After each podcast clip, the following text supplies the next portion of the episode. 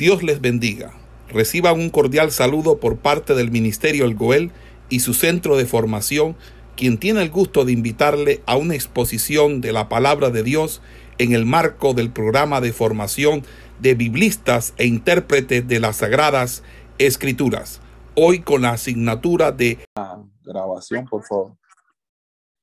Eh, muy buenos días, Dios les bendiga. Vamos a, a iniciar la exégesis del capítulo quinto de Primera de Tesalonicenses. Eh, vamos a, decir que este, este capítulo, el capítulo quinto de Primera de Tesalonicenses, eh, podemos encontrar por lo menos tres pericopas o tres párrafos. Uno es el que va de los versículos 1 al 11, que están muy relacionados con el texto anterior del capítulo 4, versículo 13 al 18. Eh, eh, fíjese que hay una similitud en la conclusión de los versos. Eh, hermano Cristóbal, hágame el favor, léame el capítulo 4, verso 18 con el versículo 5.11. Lea esos dos, por favor.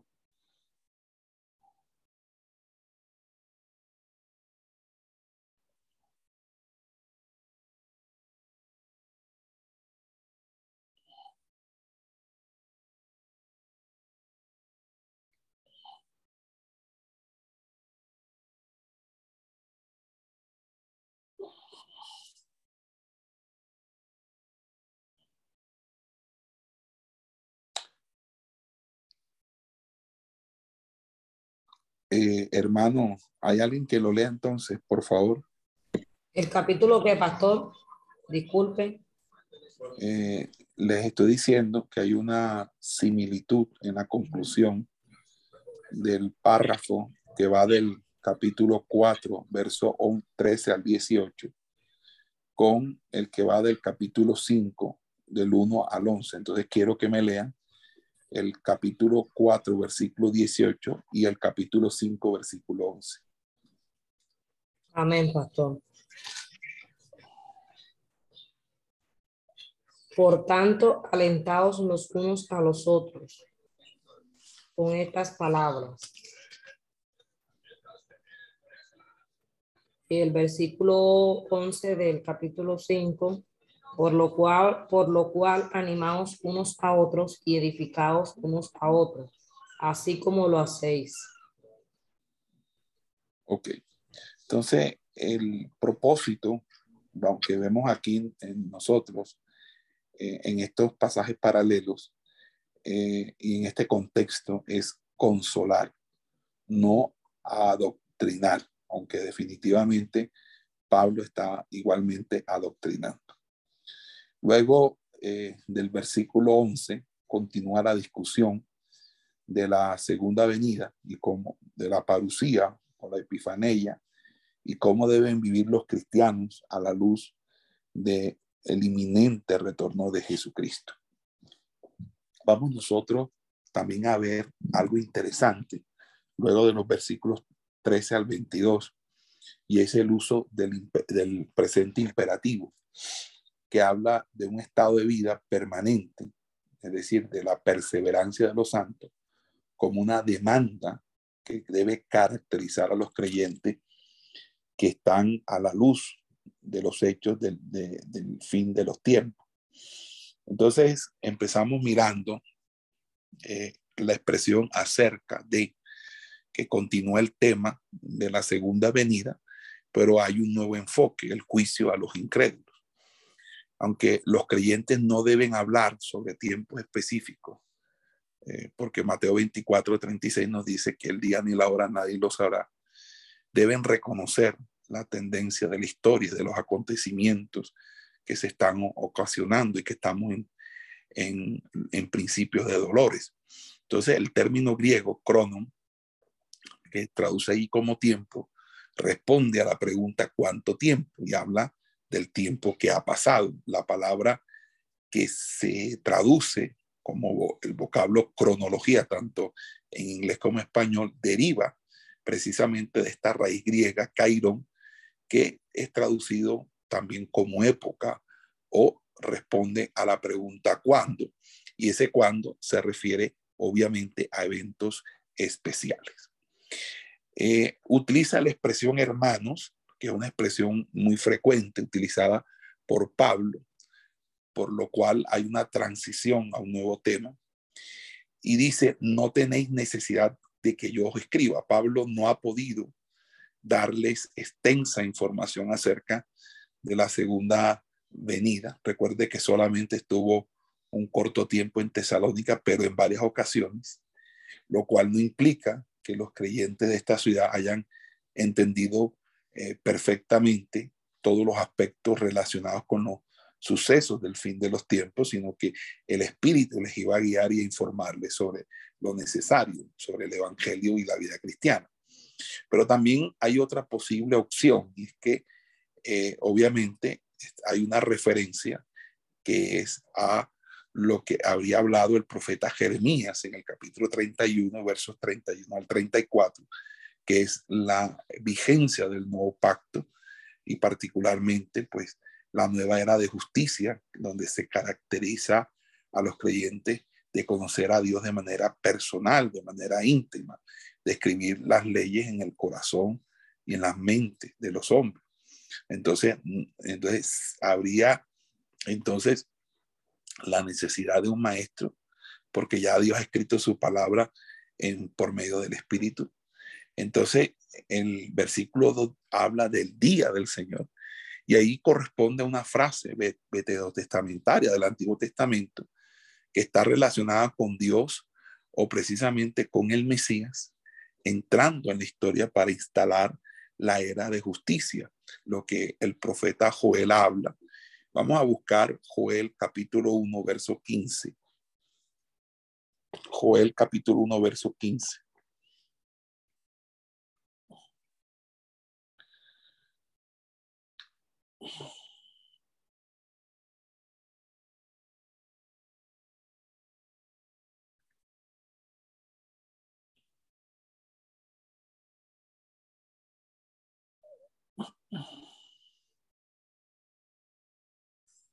Amén, pastor. Sí. Adelante.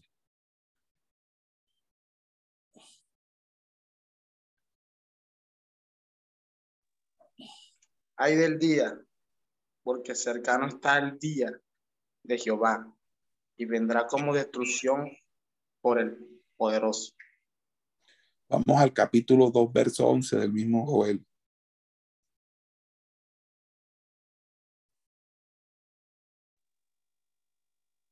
Y Jehová dará su orden delante de su ejército, porque muy grande es su campamento, fuerte es el que ejecuta su orden, porque grande es el día de Jehová y muy terrible. ¿Quién podrá, quién, quién podrá soportarlo? Vete al versículo 31 de ese mismo capítulo.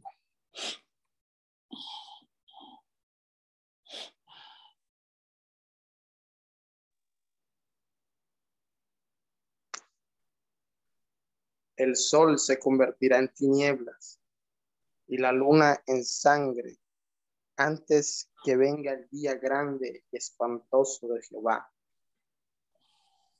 Ok, vamos al libro de, de Isaías, capítulo 2, verso 12, 2, 12 de Isaías.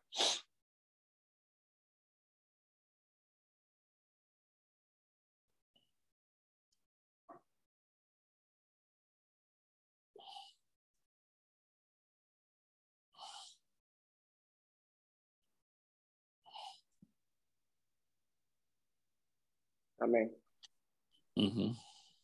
Porque día de Jehová, porque día de Jehová de los ejércitos, vendrá sobre todo soberbio y altivo, sobre todo enaltecido y será batido. Ok. Y Amos, eh, capítulo 5, verso 18. Con eso terminamos el, los textos. Disculpe, pastor, Amos. Amos 5.18.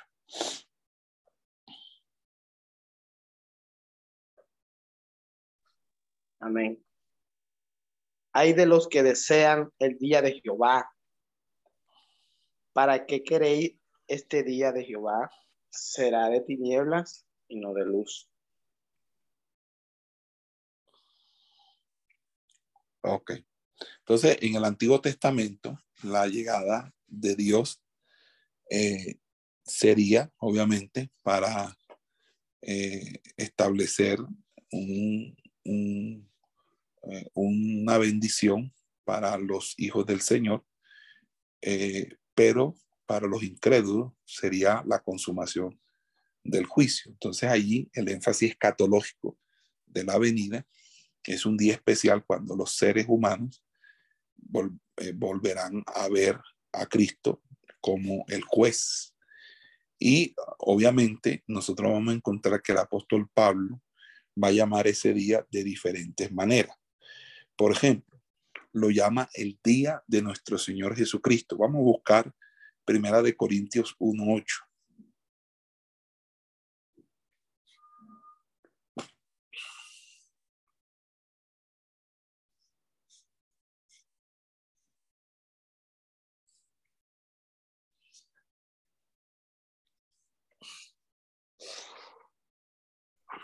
Amén. El cual también os confirmará hasta el fin, para que seáis irreprensibles en el día de nuestro Señor Jesucristo. Ok, también lo llama el día del Señor en primera de Tesalonicenses 5.2 que acabamos de leer. Lo llama también el día del Señor Jesús lo llama el día de Jesucristo, lo llama el día de Cristo. Eh, en el Nuevo Testamento, en el Evangelio de Lucas, se llama su día o el día del Hijo del Hombre o el día en que será revelado el Hijo del Hombre, la revelación de nuestro Señor Jesucristo.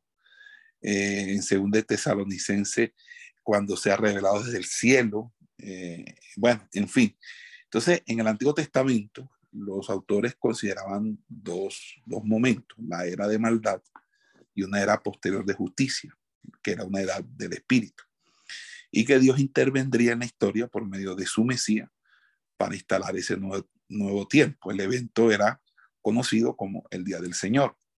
Pero observe que los autores del Nuevo Testamento lo atribuyen a Cristo. Pero fíjense, hay una primera venida, que es la encarnación, que fue también igualmente profetizada en muchos textos del Antiguo Testamento. Pero fíjense, los judíos no esperaban a la divinidad, esperaban era su intervención. No esperaban a un siervo sufriente, ellos esperaban a un rey glorioso. Entonces hay dos venidas, la venida como siervo sufriente y la otra como salvador y señor y como juez. Y obviamente eso era eh, eh, lo, que caracterizaba, eh, por así decirlo, todo el arsenal conceptual que se hallaba en el Antiguo Testamento y que sirvió de base para que se construyera la doctrina escatológica que aparece en el Nuevo Testamento. Luego aparece una expresión que me parece interesante, vendrá así como ladrón en la noche. Ahí hay un, a pesar de que es un tiempo presente, eh, realmente el contexto nos dice que ese presente eh, eh, es usado como futuro. El retorno en cualquier momento es un tema que nosotros vemos recurrente en el Nuevo Testamento, en los evangelios de Mateo, de Lucas, en el mismo Apocalipsis, en, en Segunda de Pedro. Y es que en la misma tradición judía, el Mesías vendría en una nube según ellos consideraban, apareció el ángel de la muerte en, Éxodo, en la muerte de los primogénitos. Es decir, para establecer eso. En el versículo 3 ya haya una expresión, dice, cuando digan paz y seguridad. Era el mensaje de los falsos profetas en el día de Jeremías. En los tiempos de Jeremías, los profetas hablaban paz, paz y seguridad, de que no iba a haber ningún tipo de problema pero eh, Jeremías sabía que eso era completamente falso. Entonces, la vida de los seres humanos y la sociedad parecerán normales antes de la intervención divina y los políticos y los dirigentes políticos que se autoproclaman como los grandes defensores de la sociedad, como los grandes benefactores de la sociedad, siempre tratarán por medios artificiosos, por medios eh, artificiales eh, y eh, de, de, de decir que todo está bien cuando realmente el mundo no está bien, cuando las naciones no están bien. Y obviamente todo esto es producto de lo que tiene que acontecer en el final de estos, de estos, de estos tiempos, de no estar esperando al Mesías. Entonces, el énfasis del Nuevo Testamento es de que, va, de que para la tierra y para Israel, específicamente Israel, viene un, un periodo de sufrimiento intenso antes de la segunda venida, que es precisamente eh, lo, lo, que acontece en, el, en, en, la última semana de Daniel, en lo que nosotros denominamos eh, la gran tribulación. Entonces, cuando ellos digan paz y seguridad, entonces vendrá sobre ellos destrucción. El pasaje eh, dice ellos y no habla de los hermanos, porque la destrucción no se refiere a que eh, no se refiere a los hermanos, sino a otro tipo de personas, es decir, a los inconversos y a los de Israel, que es, y eso también está, eh, puede mirarse como una metáfora, metáfora bíblica para hablar sobre el juicio de Dios. Un juicio que, que obviamente ya estaba profetizado en Daniel capítulo 12, verso 2, que será repentina, dice la frase eh, eh, repentina, un de repente. Lo vamos a encontrar aquí en este texto bíblico y en un relato del el Sermón de los Olivos, que es un, un relato lucano o el relato de Lucas, específicamente en el Evangelio según San Lucas, capítulo 21, versículo 34. Y e implica, obviamente, un suceso que no es esperado, algo que de pronto surge como de la nada y sorprende a todo el mundo. Vamos a leer Lucas 21, 34 y habla obviamente de los dolores a la mujer encinta. Lucas 21, 34, por favor.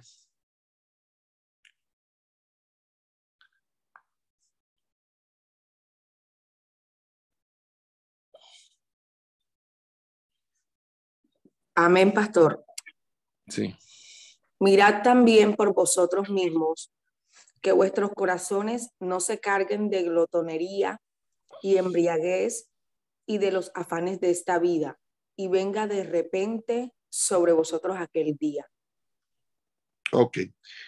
Y utiliza la expresión eh, que es una metáfora veterotestamentaria de juicio, que son los dolores de la mujer encinta. Vamos a buscar el libro del profeta Isaías, capítulo 13, versículo 6 al 8. Y si hay otra persona, me puede colaborar con Jeremías, capítulo 4, versículo 31. Isaías 13, del 6 al 8. ¿Sí? Aullad, porque cerca está el día de Jehová.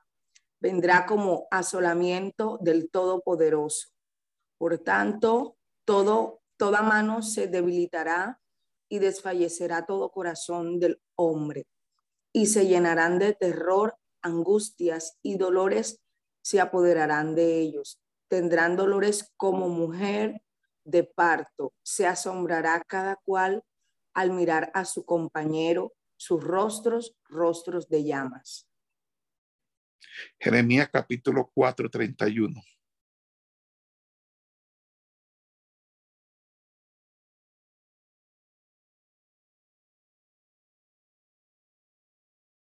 porque oí una voz como de mujer que está de parto, angustia como de primeriza, voz de la hija de Sión que lamenta y extiende sus manos diciendo, ay ahora de mí, que mi alma desmaya a causa de los asesinos.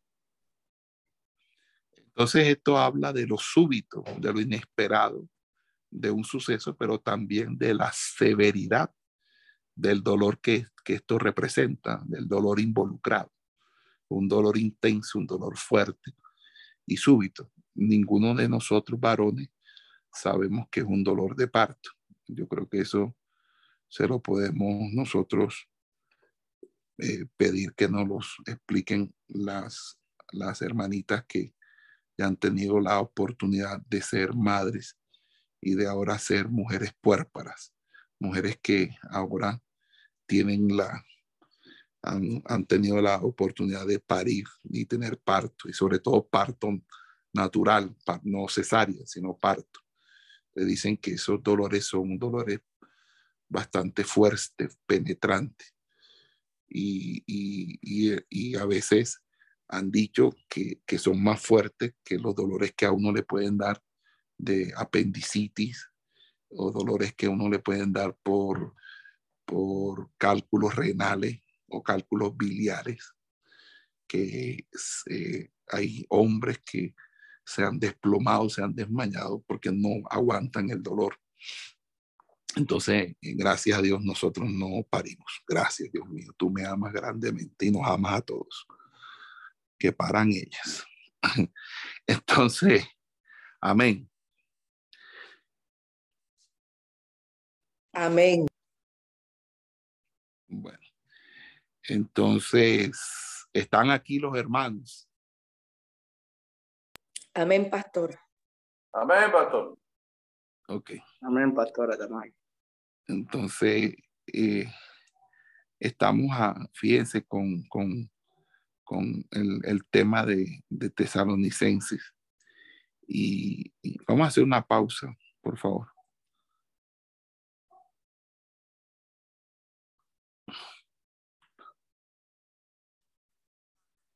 Entonces el, capítulo 5, verso 4, dice en el texto griego, pero vosotros hermanos no estáis en tinieblas. Dios ha revelado por medio de los profetas del Antiguo Testamento eh, a Jesús. Y Jesús y las palabras de Jesús y los escritos neotestamentarios nos están enseñando a nosotros eh, el esquema básico de los sucesos del fin de los tiempos, para que aquellos que creemos que estemos vivos en el, en el momento de los acontecimientos aquí profetizados, no seamos sorprendidos con lo que va a suceder. Y es la forma como Dios ha previsto que, que nosotros seamos valientes, que haya en nosotros parresía, un denuedo en medio de aún las mismas dificultades de esta vida. Porque nosotros tenemos dificultades, nosotros tenemos problemas. Tenemos problemas en nuestros hogares, en nuestra casa, en el ministerio, oposiciones. Eh, tenemos muchas situaciones que vivimos en contra y nosotros realmente lo que necesitamos es tener esperanza. Y si hay algo que nos consuela es la esperanza. Y nuestra esperanza bendita es que el Señor nos arrebatará que el Señor nos resucitará, que el Señor vendrá por nosotros, que no, seremos dejados a nuestra suerte, sino que seremos retomados a, a, a Él, en Él, para vivir en las moradas que Él preparó de antemano para nosotros. Entonces, en medio de las dificultades de la vida, las tribulaciones, nosotros debemos creer firmemente en que Dios está con nosotros como poderoso gigante. Entonces, esa eh, razón de no, estamos en porque somos hijos de luz e hijos del día, que son dos expresiones semíticas, son hebraísmos para designar a la gente justa, a la gente que realmente se, eh, se dirige bajo los principios de la moral espiritual de Dios. Entonces dice, si somos hijos de luz, eh, eh, que entre otras cosas es un tema que se va a repetir en el léxico que utiliza el apóstol Juan y, en, y que también vamos a encontrarlo eh, en, en, una, en, en, expresiones precisamente del Evangelio de Lucas, del Evangelio de Juan, eh, acerca de la luz y las tinieblas, etcétera, etcétera. Dice, no durmamos. Y esas palabras eh, también se usan con frecuencia en el, Nuevo Testamento, porque mm, dormirse es ser indiferentes, es no estar atento, no estar alerta, es estar completamente desapercibidos, como las diez vírgenes que cabeceaban y no estaban apercibidas. Y por esa razón, eh, eh, nosotros nos damos cuenta que en el texto griego hay tres diferentes usos de la expresión dormir. Está, eh, obviamente, la expresión eh, que es la falta de alerta moral, está el descanso físico y está la muerte. Entonces, dormir puede significar en, la Biblia, dormir es alguien que eh, está muerto, que ha muerto. Dormir también puede decir alguien que está descansando físicamente, pero también puede significar alguien que no está alerta, que, no es, que, está, eh, que está espiritualmente bajo, que está espiritualmente descuidado. Y obviamente, eh, en ese sentido, lo está utilizando este texto. si somos hijos de luz e hijos de día, no durmamos, es decir, no descuidemos nuestra vida espiritual, no descuidemos nuestra salvación. Entonces, sino que por el contrario, dice ahí mismo en el texto 6, vigilemos y seamos sobrios.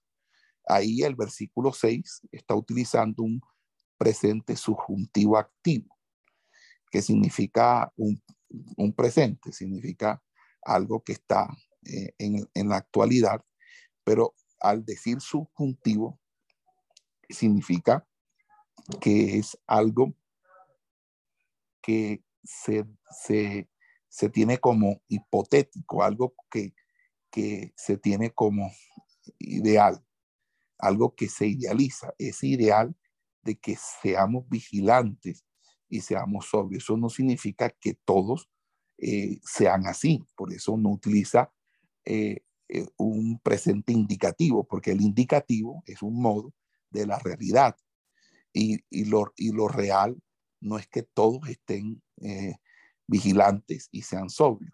Por lo tanto, utiliza el subjuntivo porque quiere hablar es de un deber ser. Es decir, lo ideal, el deber ser, es que todos seamos vigilantes y seamos sobrios. Y eh, a pesar de que el primero es un negativo, porque dice no continúen durmiendo, porque lo que quiere decir ahí es no continúen durmiendo. Es decir, Pablo está diciendo, ustedes están como medio dormidos y ya no es para que sigan durmiendo, como cuando el, padre le dice al hijo, este, mi hijo, ya no puedes seguir durmiendo porque ya se te está pasando la hora y vas a llegar tarde a a la universidad, al colegio. Entonces, no continúen durmiendo. Pero fíjense que las otras cláusulas, las otras dos, son positivas, porque va a decir, bueno, no sigan durmiendo, manténganse alerta y sobrios. Y esto enfatizan una diligencia continua, por eso utiliza el presente. Recuerden que yo les expliqué que el sistema temporal del presente en el griego es un sistema con, que habla de una acción continua en el tiempo. Por lo tanto, es una acción que se hace día a día, diariamente, pero que es una, una acción ideal. ¿Ok? Entonces, algunos creyentes están dormidos, no están alerta, no son sobrios. Y estar alerta es un tema común para los eh, en el Nuevo Testamento como un exordio, como una exhortación a los creyentes, eh, especialmente para la segunda venida. Eso lo encontramos en Mateo 24, en Marcos 13, en Lucas 21, que son los textos que hablan precisamente de la segunda venida y de que estemos alerta por esa segunda venida. Pero fíjense que son textos que hablan más a Israel porque son textos para hablar de la segunda venida de Cristo en cuanto a la época del anticristo y a la época de la venida del Señor, pero que nosotros aplicamos, ¿verdad? En una licencia que retórica que hacemos muchas veces para hablar del estar alerta, pero el estar alerta eh, bíblicamente se sostiene ya por la predicación que, se, que hace eh, los mismos apóstoles y las otras cartas que tienen esa observación para todos los creyentes.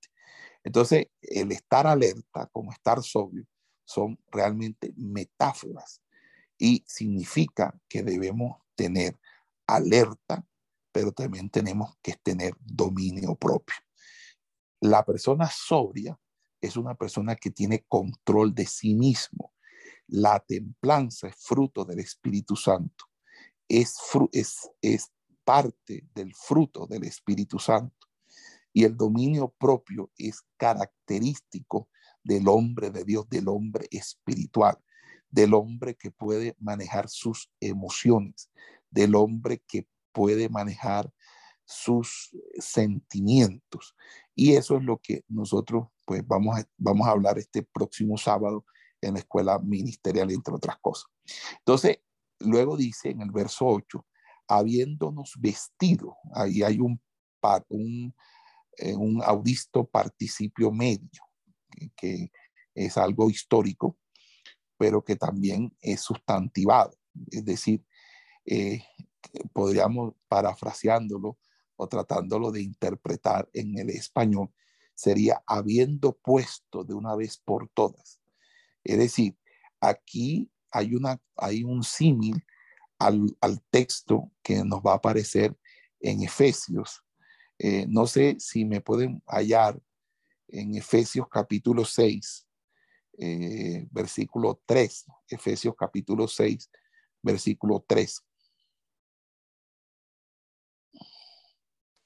Amén, pastor. Sí. Para que te vaya bien y seas de larga vida sobre la tierra. Ahora, búscate Isaías 59, 17.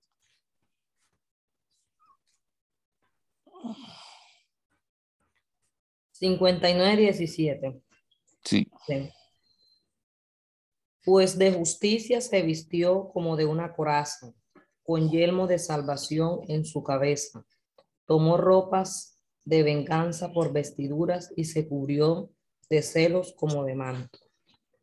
Bueno, e, ese texto de Isaías 59, 17, Pablo lo interpreta luego de hablar de Efesios 6:13 como lo que se titula la armadura de Dios, que creo que es un tema muy predicado en las iglesias y creo que, ustedes también en algún momento lo han podido predicar o lo han escuchado predicar a otro. Y eso eh, básicamente es eh, habiéndonos vestidos. ¿Vestido de qué? Entonces, fíjense que hay una triada que va a utilizar eh, Pablo, pero antes de esa triada tendríamos que decir que muy frecuentemente las metáforas del que utiliza Pablo son tomadas del vocabulario militar. Y en este caso significa armario militar.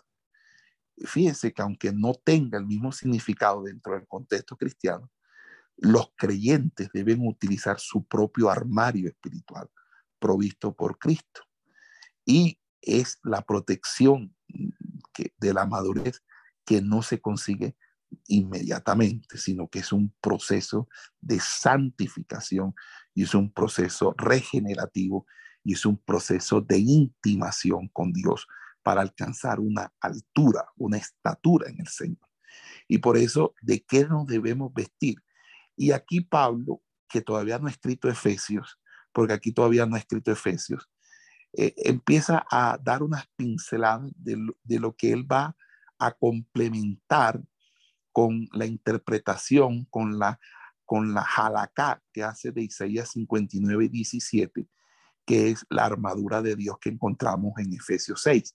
Entonces él dice, hay que vestirnos de fe, amor y esperanza, que entre otras cosas son las virtudes que él va a señalar en en, Romanos, eh, en Primera de Corintios 12, sobre la, el amor, la fe y la esperanza para decir que el mayor de todos ellos es el amor. Pero esas virtudes que está señalando Pablo allí en, la carta a los tesalonicenses, que va luego a ser retomada en Romanos, en Gálatas, en Colosenses, no es más que lo que él está eh, mirando como la formación de un vínculo entre la fe inicial y la fe que va madurando. Vamos a buscar Romanos capítulo 5, vamos a mirar eso. Romanos capítulo 5. Recuerden que Tesalonicenses es el primer texto paulino, es decir, todo esto es primero que cualquiera de las otras cosas que Pablo pudo haber escrito. Romanos capítulo 5, a ver. Amén, pastor. Verso 1. 2 al 5. Por quien también tenemos entrada por la fe a esta gracia en la cual estamos firmes y nos gloriamos en la esperanza de la gloria de Dios. Y no solo esto, sino que también nos gloriamos en las tribulaciones, sabiendo que las tribulaciones producen paciencia. Amén. Hasta el 5, del 5 del 2 al 5. Y la paciencia prueba, y la prueba esperanza y la esperanza no avergüenza, porque el amor de Dios ha sido derramado en nuestros corazones por el Espíritu Santo que nos fue dado. Amén. Ahora vamos a Gálatas, capítulo 5, versículo del 5 al 6. ¿Cuántos alaban el nombre del Señor? Amén. Aleluya. La única que está es Surima, entonces. Pues pregunto yo. Gloria a Dios. Aleluya. Amén, amén. Vive para siempre. Gálatas. Gálatas 5, del verso 5 al 6. Amén.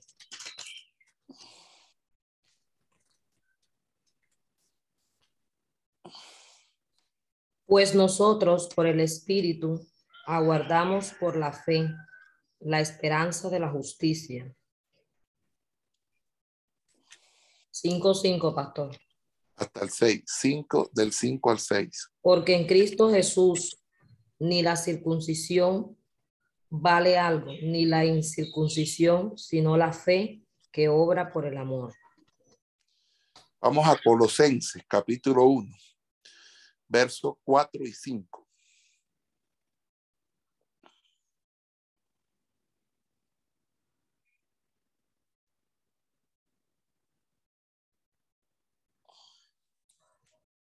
habiendo oído de vuestra fe en Cristo Jesús y del amor que tenéis a todos los santos a causa de la esperanza que os está guardada en los cielos, de la cual ya habéis oído por la palabra verdadera del Evangelio.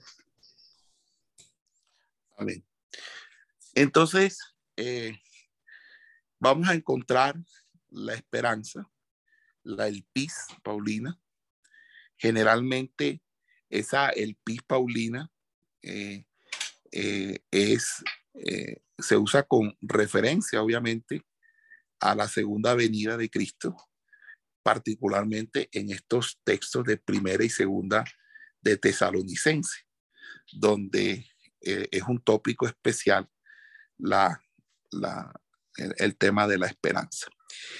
Les recomiendo una, una predicación que está allí. Yo no sé por qué ustedes no se han convertido en usuarios de, la plataforma de, de, los podcasts para que tengan acceso a todos los podcasts del ministerio, incluyendo todas las enseñanzas y predicaciones. Eh, hay una, eh, una, una, enseñanza sobre la, la doctrina de la esperanza en el apóstol Pablo, que sé que es de gran bendición.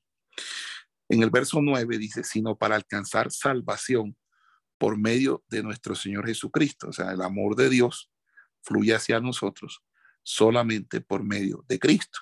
Él es el único camino, la puerta, como dice Juan 10, el único camino, como dice Juan 14, y el único mediador entre Dios y los hombres, como dice primera de Timoteo 2.5, eh, porque hay un solo mediador entre Dios y los hombres, Jesucristo hombre. Entonces, fíjense que aquí es donde nosotros empezamos a encontrar los, una situación muy, muy interesante y es el uso de los tiempos. Y si tienen una libreta, anótenlo, porque yo creo que eh, ustedes, no, ustedes no escuchan los audios eh, de podcast o, o, muy pocos son los que escuchan ese audio. Entonces copien esto porque esto va a ser muy importante para ustedes. Y esto es un extra que voy a dar de la clase. Mire, y porque me acabo de acordar, Dios me lo trajo a memoria. E, en el Nuevo Testamento, en el Nuevo Testamento, la, la doctrina de la salvación, la doctrina de la salvación, eh, no es observada o no es descrita ni tampoco es definida como un producto, tampoco como un momento. El gran error de, de los predestinacionalistas y del calvinismo es considerar la salvación como un momento. Es decir, ya yo recibí a Cristo y ya yo tengo el perdón de mis pecados pasados, presentes y futuros. Y, listo, ya usted es salvo y por lo tanto hay una seguridad en su salvación, anclada en la, exclusiva providencia divina, independientemente a su actuar o su conducta. Obviamente, eso trae unas situaciones bastante eh, eh, paradójicas en cuanto a entender la doctrina de la salvación. Entonces, la salvación no es un producto, la salvación realmente es una relación, es estar en Cristo. Es decir, no termina cuando uno inicia la relación con Cristo. Esto termina cuando uno muere y Dios lo resucita y termina cuando uno vive en fidelidad al Señor y Dios lo transforma en una redención corporal. Por lo tanto, esto no es una póliza de seguro eh, o un boleto para ir al cielo, sino que es una vida de crecimiento eh, según el modelo de Cristo. Porque el calvinista dice, no, ya tienes esta póliza, ya usted es salvo, sí, mira, yo tengo esta póliza, ya tengo mi boleto de entrada, ya. Entonces, si el partido lo hace, yo entro al estadio. Si lo aplazan, entonces el día que vaya, yo voy y ya yo tengo asegurado mi, yo tengo asegurado mi entrada. Eso es lo que dicen eh, los calvinistas. Pero entonces cuando uno revisa los tiempos de los verbos, porque a mí me da risa que, que este este maestro que está enseñando eh, habla del griego y es una persona completamente ignorante del griego del Nuevo Testamento. Y entonces discutir con una persona que no sabe griego, cuando uno lee el griego como leer el español, entonces uno dice, ¿qué, qué es lo que quiere esta persona discutir sobre cosas que no sabe? Entonces uno ve lo infatuado que a veces se convierte la obsceno, y, lo obsceno que se convierte en la necedad en muchas personas.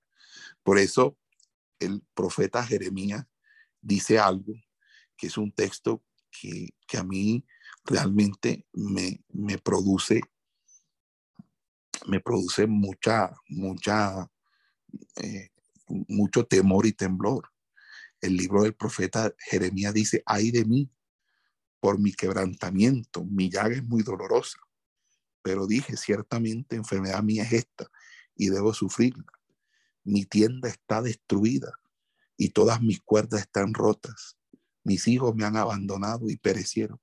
No hay ya más quien levante mi tienda ni quien cuelgue mis cortinas, porque las, los pastores se infatuaron y no buscaron a Jehová, por tanto no prosperaron y todo su ganado se esparció. Eso es una palabra terrible, amado hermano, que uno tiene que tener cuidado. Entonces, como uno se va a poner a hablar cosas que lo que va a hacer es dispersar a la gente y lo va a llevar a la confusión y al pecado. Entonces no solamente me pierdo yo, sino que conmigo se pierde mucha gente. Mire, hay varios tiempos en los verbos. Por ejemplo, está el, cuando el verbo, el tiempo del verbo, eh, nos hace entender que la, que la salvación es una acción finalizada.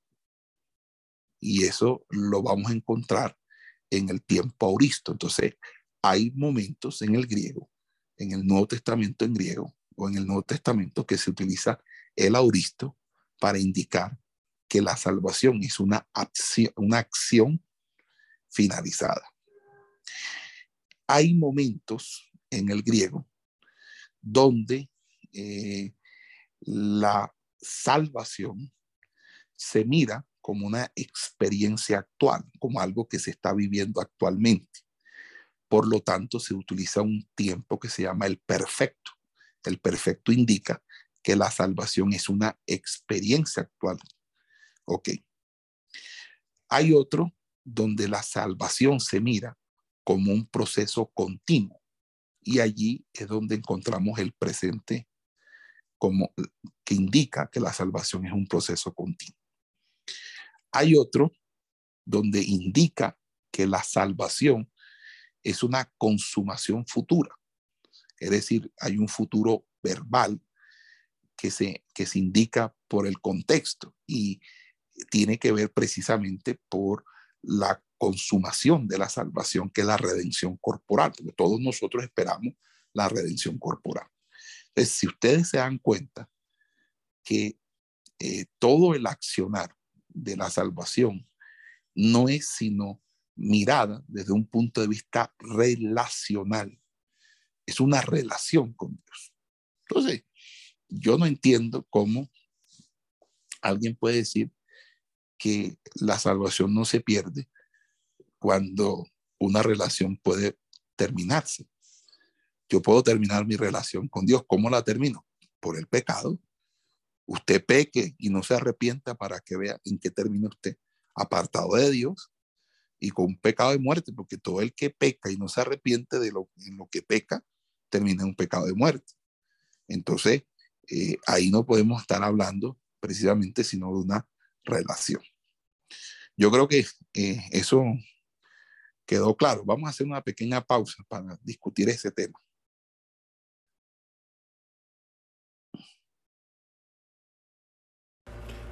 Esperamos que este estudio haya sido de bendición para su vida y ministerio. A Dios sea la gloria. Este es el Ministerio El Goel, vidas transformadas para cumplir el propósito de Dios.